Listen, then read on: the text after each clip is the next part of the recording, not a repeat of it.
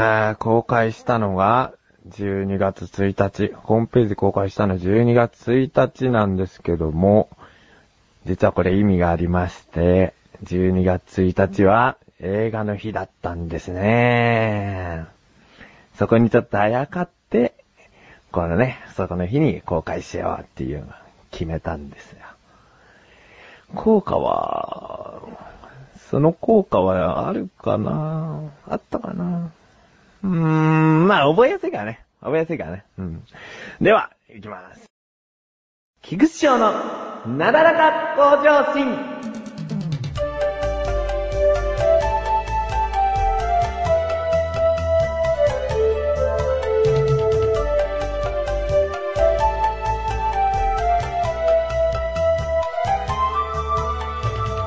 え、改めまして、えー、ご機嫌いかがですか？菊池翔です。最近ちょっと、あの、公開してから思うことがありまして、その、漫画とか雑誌に、はがきが入ってたりするじゃん？その、まあ、漫画だったら、あの、挟んであるだけで、雑誌だったら結構閉じ込みでちゃんとくっついてたりするじゃない？そういうはがきって、あ、あとほら、あの、ファミレスとかにも、あの、はがきじゃないけど、その、アンケートをご協力くださいみたいな、その、接客の態度は、良い、非常に良いとか、普通とか、なんかチェックするようなのとかあるでしょ？ああいうのってさ、すごい見慣れてるけど、あんま出さないよね。ね。その、アンケート好きにしとくおかげで書きやすくはなってるはずなんだよね。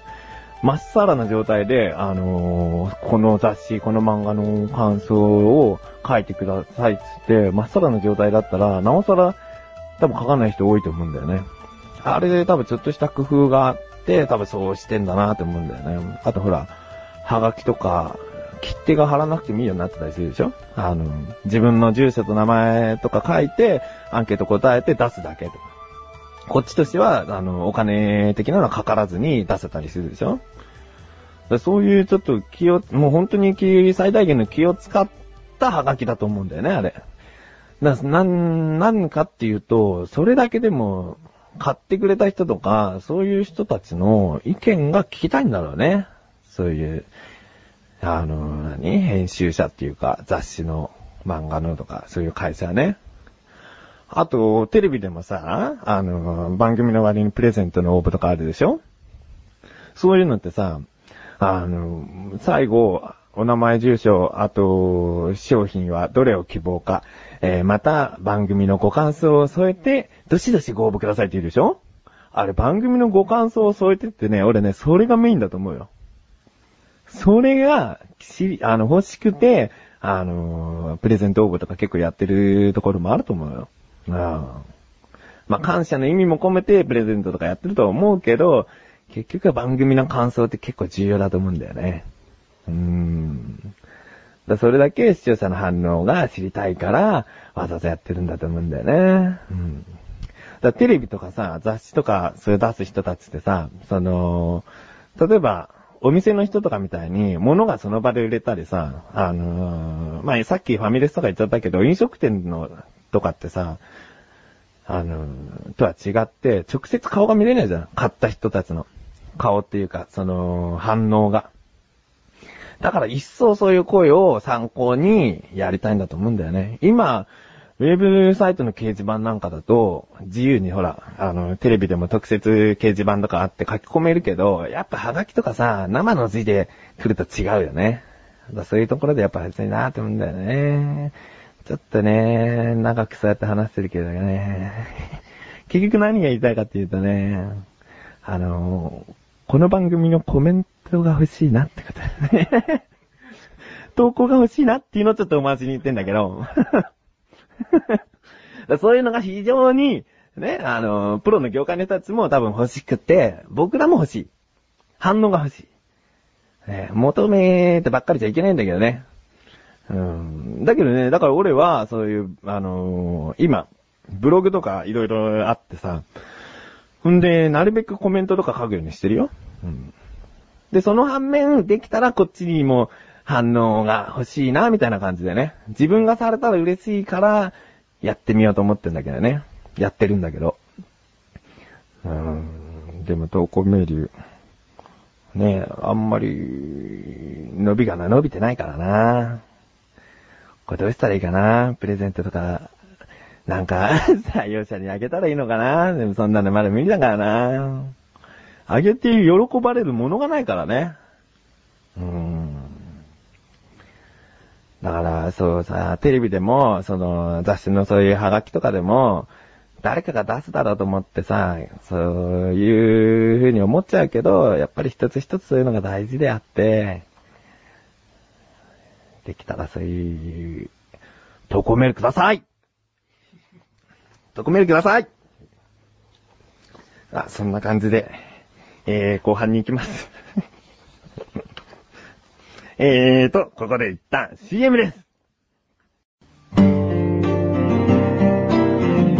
小高祐介です。関本信也です。関本小高のワンルームでは皆さんのメールを大募集してます。あなたならどうするの？コーナー。とある危機的状況、あなたならどうするか教えてください。関本いじりのコーナーでも募集してます。答えのない無理難題は全部関くんに聞いてください。勘弁してください何でも答えます。関本小高のワンルームは好評配信中。2週間に一度の水曜日更新です。暇つぶしにぜひ。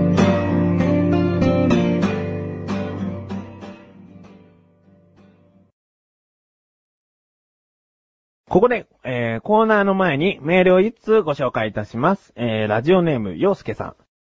えー、しょうさんこんばんは。1回目の放送、忙しい、忙しい、非常に忙しい中聞きました。これね、なんでね、忙しいを強調しているのかなと思ったらね、前回の放送でね、あのー第1回の放送で、暇ですねって言っちゃったんだよね。その、聞いてる人に。こんなラジオ聞いてるぐらいですから、暇ですねって聞いちゃったから、多分ね、こう対抗して忙しい、忙しい、非常に忙しい中聞きましたと。ありがとうございます。えー、質問。萌えって、あの、よく、あの、オタクなんかの言葉で萌えっていうやつね。萌えって、いつ頃から使われ始めた言葉なの？具体的にはどんな感じなのかわからない。もしよければ調べてくださいっていうメールをいただきまして、ありがとうございます。これは、ちょっとコーナー内に入ってないのは、ちょっと以前何かしらテレビで知ってたので、お答えします。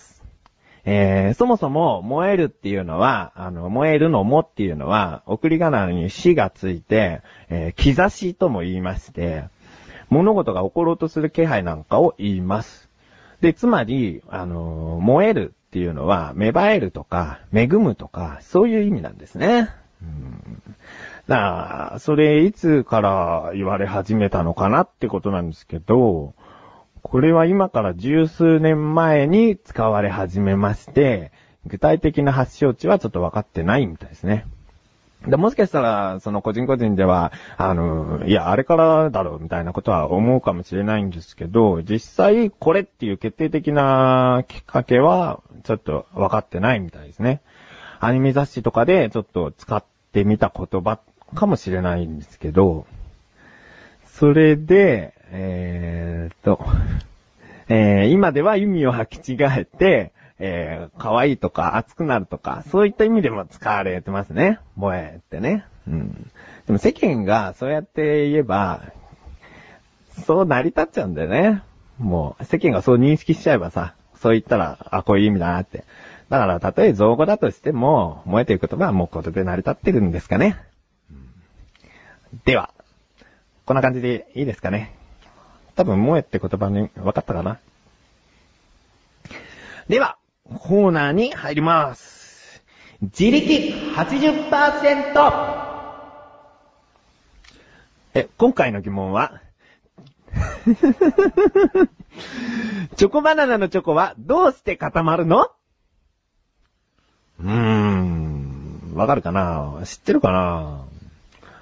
これね、あの、自分は結構、縁日なんかで売られてるチョコバナナが大好きで、で、あの、バナナ買ってきたら、家でや、あのー一回ちょっとやってみようと思ってね、板チョコとかしてね、そのやってみたの。その固まんないんだよね。その、だ要は湯煎とかして、溶かして、それで、つけて、冷やせば固まるかなと思ったんだけど、冷やそうと思う前にもうドロドロドロドロ垂れちゃうのよ。バナナから。あの、チョコが。だから、うーんあれ、板チョコとかそういうチョコじゃねえんだなと思って。で、そういった疑問を持っておりまして、えー、今回調べてみようと思いました。女性ならわかるんですかね？バレンタインで失敗したとかで体験談とかあるのかな？でも、調べてみましたところ、ここからが答え。えー、どうやら、チョコバナナのチョコは、普通のチョコではないんです。その普通の市販で売られてる板チョコではない。えー、コーティングチョコっていう、コーティング専用のチョコ。特殊なチョコを使用してるみたいですね。うん。で、普通のチョコとそのコーティングチョコの違いは、まあ、そんなに大きく違ってるわけじゃなくて、植物油脂が少し多めに入ってるみたいですね。植物油脂って植物から取れるその油の成分が少し多めに入ってるみたいで、それによって、チョコが常温でも固まりやすくなってるみたいですよ。だからさ、今想像したのが、もつ煮のもつってさ、冷めるとさ、変な油の塊がない？もつ煮。だからさ、油ってさ、冷えるとすげえ固まるんだと思うんだよね。うーん。だからそういう植物油脂が少し多めに入ってるから、その常温でも比較的固まりやすくなっているチョコみたいですね。だからそういった油もちょっと入ってるから、味も違いますね。うん。で、チョコ、チョコバナナでなくても、あの、意外と市販のお菓子も使ってて、あの、柿ピーのチョコでさ、チョコをコーティングしたなんですよ。柿ピーの、おかきの方にね、おせんべいの、チョココーティングしたんですよ。あれコーティングチョコだよ、きっと。で、あと、アイスのピノ。あれもきっとコーティングチョコね。コーティングチョコね。うん。意外と食べてんだ、コーティングチョコっていうのはね。うん。うーん、そうだなチョコバナナな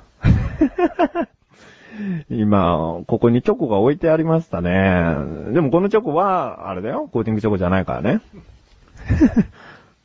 これコーティングチョコじゃない。うん。これ溶かしても固まらないから。でね、買ったの市販のその、コーティングチョコが、コーティングチョコ、バナ、チョコバナナ用のチョコ買ったの。ほんで、あのーチョコバナナ作ろうと思って。その、まあ、最初電子レンジ入れて、そんで手揉みをして、そのパックに入ってるチョコを手揉みして、もうまた電子レンジ入れると、あの、若干、あの、ドロドロしてくるから、それをスプーンでかき混ぜてくださいって書いてあるの。スクスプーンでかき混ぜたの全部スプーンにくっつくの。全部スプーンにつくから、バナナに塗れないの。でさ、レトルト食品みたいなパックだから、そのさ、なんつうの、平べったい器にさ、よそる前に、どんどん固まってっちゃって、結局それレトルトの内側にさ、ついたままなんだよね。だからさ、あれ、あれ食えねえよと思って、結局ね、絞り出してお皿に入れたのね。でね、コーティングチョコだけ食べてる。濡れねえから。バナナに濡れねえから、バナナ食べて、そのコーティングチョコを、あの、フォークで切って、食べてるみたいな感じかな。まだ家に置いてあるよ。なんかね、いやでもね、そうやって味わうとね、あ、コーティングチョコってこういうやつなんだなっていうのがね、ちょっと分かった。うん。まあそんな、そういったわけで、チョコバナナのチョコは、コーティングチョコ。普通のチョコではありませんでした。えー、こういったくだらない疑問をお待ちしております。トップページにあるメールボタンを押して、なだらか向上心っていう番組を選択して、ぜひ、くだらない疑問を送っていただけたらなと思います。